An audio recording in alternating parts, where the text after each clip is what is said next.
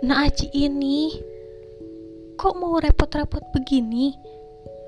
Ibu ganti uangnya ya. Ningsih menyodorkan lembaran berwarna merah yang digulung. Entah berapa lembar, tapi cukup tebal. Nirmala mengernyit Dalam benaknya penuh dengan kalimat tanya Tak pernah ada lelaki sebaik ini dalam hidupnya. Dan lelaki itu bukan siapa-siapanya mereka Ji, kamu gak usah repot-repot. Insya Allah kami masih bisa bayar. Jangan membuat gajimu habis dengan membantuku. Nirmala membuka suara setelah beberapa saat diam saja. Aku gak ngerasa direpotin. Bantu keluarga teman itu gak bolehkah? Tap, sudah bu, gak apa-apa, terima saja. Saya ikhlas. Nirmala itu teman saya. Berarti ibu dan bapak sudah seperti orang tua saya juga kan? Sela Aji mendorong pelan lengan Ningsih yang sedang memegang uang. Lalu ia meraih tas yang sudah dikemasi untuk siap-siap pulang. Ya Allah, jazakallahu khairan kasir kasep. Semoga Allah membalas kebaikanmu dengan berlipat-lipat keberkahan. Doa Buningsi. Amin. Kompak Rudi dan Nirmala. Mereka pun berjalan menuju ke arah luar area rumah sakit. Aji meminta Nirmala dan orang tuanya untuk menunggu di lobi, sedangkan dia berjalan sendiri ke arah parkiran mobil. Beberapa menit kemudian, Aji datang lalu menghentikan mobil tepat di depan lobi. Ia bergegas turun untuk mengambil semua barang dan dimasukkan ke dalam bagasi, dibantu Nirmala. Ji, aku gak enak sama kamu. Kok repot-repot sih? Nirmala bertanya tanpa menoleh ke arah Aji. Tangannya sibuk menata barang-barang. Kita temen kan? Wajar bukan kalau aku batu temen? Aji pun sama fokusnya tak menoleh ke arah lawan bicara. Sekali lagi, terima kasih, ucap Nirmala. Aji mengangguk. Berdiri seraya menatap Nirmala, kemudian ia mengulas senyum, berusaha menghangatkan kembali hubungan yang telah lama hilang, hubungan antar teman. Yuk, Nirmala duduk di seat kedua bersama Buningsi. Sepanjang perjalanan, tak ada aksara yang teruntai. Mereka semua mengeja sepi, sampai akhirnya mobil yang mereka naiki sudah tiba di lokasi yang dituju. Sudah sampai, Pak. Bu, alhamdulillah. Ucap Aji setelah menarik tuas rem tangan. Kok bisa tahu, Nak? Tanya Bu Ningsih. Tahu, Bu. Dulu waktu pulang kerja kelompok, Aku dan teman-teman melihat Nirmala turun di daerah sini. Aku berkesimpulan di sini rumah Nirmala. Panjang sekali ingatannya, kata Ningsi. Nirmala, bis ini kayaknya enak ya kalau ngopi. Seru Aji dengan wajah harap. Aku gak sudah nak. Kalian pergilah. Sudah lama gak ketemu kan? Pinta Rudi yang sudah siap keluar mobil. Nirmala tak mampu melawan kalimat Pak Rudi. Tak ada pilihan lain selain mengiyakan. Ningsih memapah Rudi berjalan di gang menuju rumah mereka. Nirmala kembali berdua dengan Aji karena harus mengeluarkan seluruh barang dari bagasi mobil. Nurma, panggil Aji. Ya? Jawab Nirmala. Eh, kok Nurma? Tanya Nirmala. Lebih simpel, gak apa-apa ya? Tangannya sibuk dengan barang-barang yang sudah mulai ke dikeluarkan. Bolehlah, ujar Nirmala. Habis ini kita pergi sebentar, kamu gak keberatan kan? Enggak. Anggap aja ucapan terima kasihku. Aku yang traktir. Nirmala memandang Aji sejenak lalu menggendong tas berukuran sedang. Aji menghentikan aktivitasnya, menatap Nirmala yang sudah siap berjalan menuju rumah dengan dua tas di tangannya. Mereka hanya menyimpan barang-barang di rumah Nirmala, lalu pamit dan segera meluncur menuju tempat yang nyaman untuk dipakai saling tukar aksara. Nurma, apa kegiatanmu sekarang? Tanya Aji. Aku cuma buruh pabrik. Lulus sekolah, aku langsung melamar kerja. Kamu mah enak ya, jadi perawat seru Nirmala. Di mana di mana-mana kerja itu gak ada yang enak Nurma. Aku pengennya usaha sendiri. Kamu mau usaha apa? Tanya Nirmala, tertarik dengan pokok bahasan. Rasa yang sedang memenuhi hati mereka sama. Jenuh bekerja di bawah perusahaan orang lain. Inginnya mempunyai usaha sendiri Sekecil apa pun usahanya, kita sendirilah bosnya. Banyak kata bijak yang berseliweran seperti itu di media sosial. Apa aja, yang penting halal.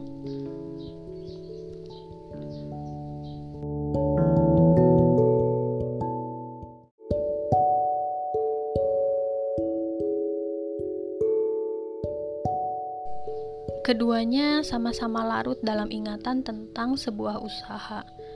Nirmala sudah cukup jenuh dengan waktunya yang habis dipakai bekerja sebagai buruh. Ingin rasanya ia banyak beristirahat saja di rumah dan mengerjakan pekerjaan rumah dengan fokus. Tiba-tiba Nirmala terhenyak dengan ingatannya sendiri. Apakah ia sudah mau menikah? Usianya sudah 27 tahun sangat matang untuk menikah. Terkadang perkara ini juga menjadi kunjingan tetangga. Dirinya sering disebut terlalu pemilih. Kok malah bengong? Kalimat Aji berhasil membuyarkan lamunan Nirmala. Eh, maaf. Jadi kepikiran kerjaan. Empat hari gak masuk. Siap-siap kena omel. Nirmala tertawa setelah menyelesaikan kalimatnya. Alis Aji mengernyit mendengar pernyataan Nirmala yang ganjil jika diikuti dengan tawa. Kok ketawa tahu mau diomelin? Tanya Aji ingin menuntaskan rasa herannya. Udah sering diomelin soalnya, tapi gak pernah dapat SP. Kok bisa? Sering diomelin tapi gak dapet SP? Aneh. Aji sesekali melirik ke arah Nirmala. Itulah, karena bagianku gak banyak dikuasai orang lain. Makanya, sejelek apa pun absenku, tapi tetap pekerjaanku selalu optimal. Senyuman pun terbit di wajah Nirmala. Kamu memang selalu terbaik dalam segala hal. Aku suka itu. Nirmala hanya melempar seulah senyum, kemudian mereka terlarut dalam hening. Beberapa menit berlalu, mobil pun sampai di pelataran parkir sebuah kafe. Mereka berjalan menuju tempat duduk di ujung barat, dekat dengan jendela. Setelah duduk, kesunyian masih membersamai, masing-masing memegang benda pipih, dan entah apa yang mereka lihat di sana, hingga makanan dan minuman yang terhidang mampu mengalihkan fokus mereka dari benda pipih itu Nurma, kamu ada grup anak-anak SMA nggak? Tanya Aji, seraya menarik piring yang berisi spaghetti mendekat ke tubuhnya. Gak ada Ji, aku lost contact juga sama kawan-kawan, sibuk kerja. Nirmala meminum jus strawberry yang ada di depannya. Nanti kalau ada grup aku masukin ya. Nirmala mengangguk. Kamu masih ingat sama Agnia nggak? Anak IPA 2? Tanya Aji membuat Nirmala menengok sekejap di tengah fokusnya menyantap makanan. Yang putih-putih imut itu kan? Nirmala mengingat sejenak seraya berhenti memotong stik yang ada di piringnya. Iya, kata Aji, lalu menggulung spaghetti dan menyuapkan ke mulutnya. Kenapa sama dia? Tanya Nirmala lagi. Dia sering kontak aku walaupun aku sudah pindah.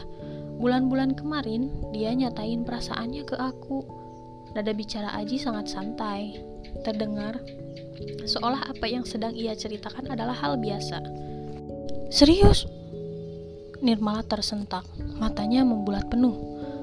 Hmm, ini chatnya masih ada, mau lihat? Gak usah. Pasti dia makin cantik kan sekarang? Dia jadi bidan. Aku dulu sering, sering ketemu sama dia. Semenjak dia nyatain perasaannya, aku jadi males. Jiwa lakiku terasa dirobek-robek kalau perempuan yang nyatain cintanya duluan. Tapi kamu ada rasa nggak sama dia? Hmm, gimana ya? Aji menjeda, meminum sedikit dari hot vanilla. Gak ada rasa kayaknya. Makanya aku mundur teratur. Kirain kita mau temenan. Taunya dia simpen rasa. Nirmala bersenandika.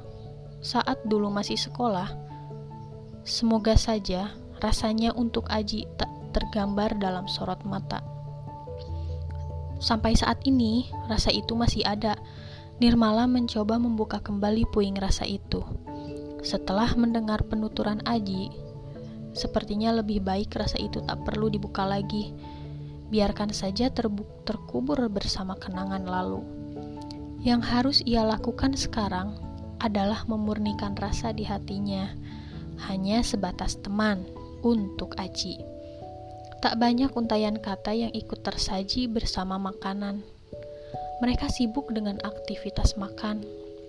Sampai waktu pun harus memisahkan mereka berdua. Terima kasih untuk traktirannya. Harusnya aku yang traktir. Eh, malah kamu. Makin banyak utangku kalau gini caranya. Ujar Nirmala saat mobil baru saja berhenti.